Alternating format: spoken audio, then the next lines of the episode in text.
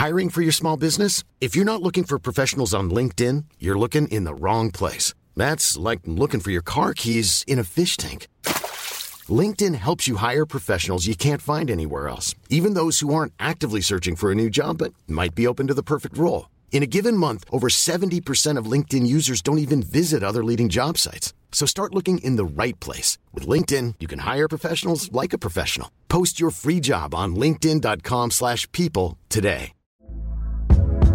Hey there, it's Michele Norris. I'm host of a podcast called Your Mama's Kitchen. When I travel, I'm usually looking for a way to find a taste of home when I'm not at home. And one of the things I love to do when I am at home is entertain. And Airbnb allows me to do that. When I was in California recently, I rented a house that had a great kitchen. And when we were sitting around the table, we we're all thinking, we're in someone else's house. Someone could be in all of our homes as well. If you have a home, but you're not always at home, you have an Airbnb. Your home might be worth more than you think. Find out how much at airbnb.com/slash host.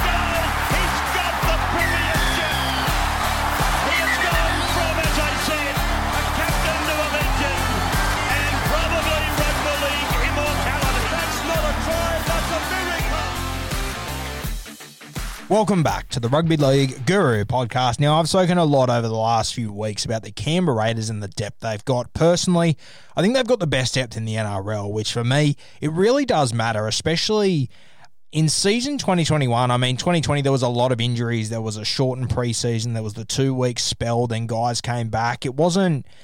Was a season that was made for injuries, and in my opinion, you are going to see an injury hangover this year. You will see more injuries than a normal season. Probably not as many as what you saw in 2020, but I had the NRL physio on during last year to talk about this, and it will be a thing. There will be more injuries than usual. Hopefully, not as many as 2020s, but injuries will matter. I mean, you only have to look at the NRL Grand Final in 2021 to see that. You got the Melbourne Storm, they had their best full strength side, 1 to 17. You then look at the Penrith Panthers. Kurt Capewell came back with a few weeks left and they had their best team, 1 to 17. No shock that these were the sides that got to the end. You look at the favourites during the season. You had South Sydney, they lose Latrell. That was a big dent. You had the Sydney Roosters, they lose Victor Radley, another big dent in that side. You look at the Canberra Raiders, they lost Josh Hodgson depth, it matters more than ever. You need a good injury run to win a premiership. The Melbourne Storm had that. And I'm not saying it's the be all and end all, but you have a look at all premiership winning sides, they tend to have a good injury run. You do need a little bit of luck, but then you need depth to be able to cover if you don't have that luck. And the Canberra Raiders, I think they're sitting in a really good spot. Now, I do have a worry about the Canberra Raiders.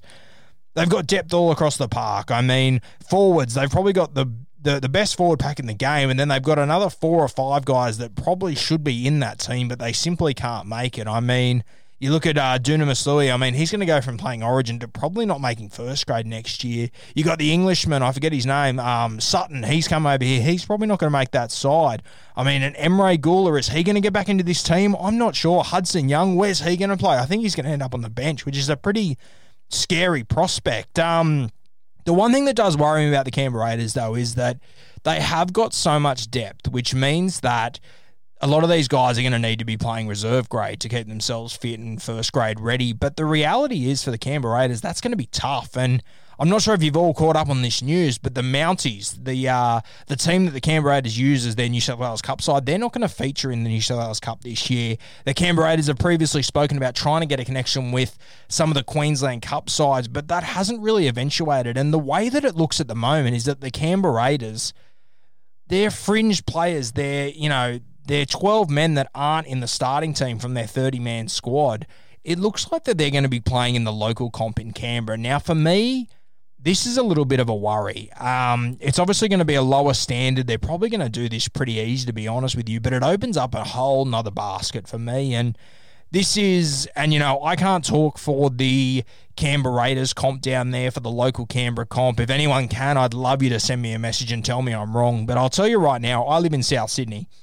And for me, there is not a hope in hell I would ever let the fringe first grade South Sydney Rabbitohs come back and play A grade footy. No way. It is it is a real sort of bash comp. There is it's there's just trouble, and there'd be there's a lot of guys in that comp that I think would see these guys coming back from first grade and think here's an opportunity for me to make myself a name. And I think there'd be a lot of stinks. I think there'll be a lot of dog shots. There'll be a lot of heroes out there playing park footy that'd like to prove themselves against these guys. And I just think it has the potential to be a recipe for disaster. And once again, I don't know the culture behind the Canberra local comp. I don't know it at all. So more than happy for someone to reach out and tell me. But I'd be really, really, really worried about setting someone back in the Souths comp. Maybe it's a different culture. I'm not sure. But for me, it's obviously a worry that these guys are coming back and playing against park footballers, guys that aren't training three or four times a week. The standard is a lot lower. Um, you know, you don't need as much fitness to get through those games. And look, the step up from New South Wales Cup to first grade, it seems to be massive. I mean, I hear guys talk about it all the time. You see guys like Jackson Hastings, like Bronson Xerri that I've spoken to in the past, that they go and play cup footy and they handle it really well. But then they go to first grade and it's a completely new step. These are professional athletes.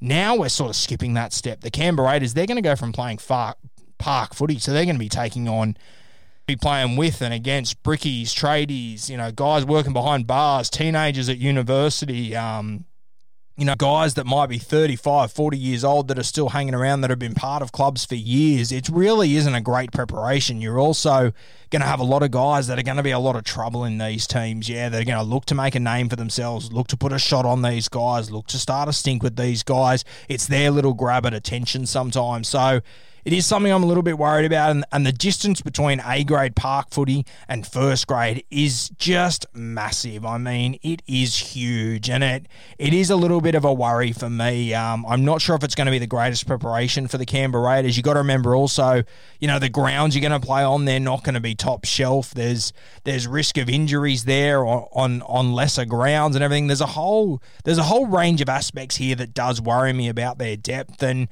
you know, for me, for a guy like Ryan James, who probably needs to warm back into grade, you know, I'd be very hesitant to send him down there. You got guys coming back from injuries. You know, you got Tom Starling. If they're not going to use him, you know, on their bench, are you going to send him back to play park footy in Canberra? I mean, he's been in the media during the off season. If he drops Curtis Scott at some point, Curtis Scott, I mean, he's shown that he, he can have a brain explosion. Are you going to send him back to play park footy with a bunch of guys who'll be looking to prove themselves and get one over the big shot? First grader that comes back to play. It's just it's a bit of a worry for me, and maybe I'm overreacting, and and if I am, completely fair enough. But for me, there's a lot of opportunity for this to go wrong, and there is a massive gap between park footy and first grade, which I'm sure Ricky Stuart would be filthy about. I was speaking to a passionate Raiders fan yesterday, Steve, and he was saying how Ricky will just turn this into a siege mentality, and you know what? I'm sure he will. I'm confident Ricky Stuart will. No one does siege mentality better than Ricky Stuart in rugby league for me, but Reality is that it's a big step from playing park footy coming into playing first grade. It is a really tough gig. You could take the worst. You could take the Brisbane Broncos last year. They were it's the worst first grade team we've seen since probably the early 2000s with the South Sydney Rabbitohs. And I'm telling you right now, there isn't a park footy side in the country that would keep up with the Brisbane Broncos. It is a huge, huge jump from park footy to first grade. And for me, I love the Raiders' depth. I think they've got better depth than anyone, but geez, this is a big, big worry for me.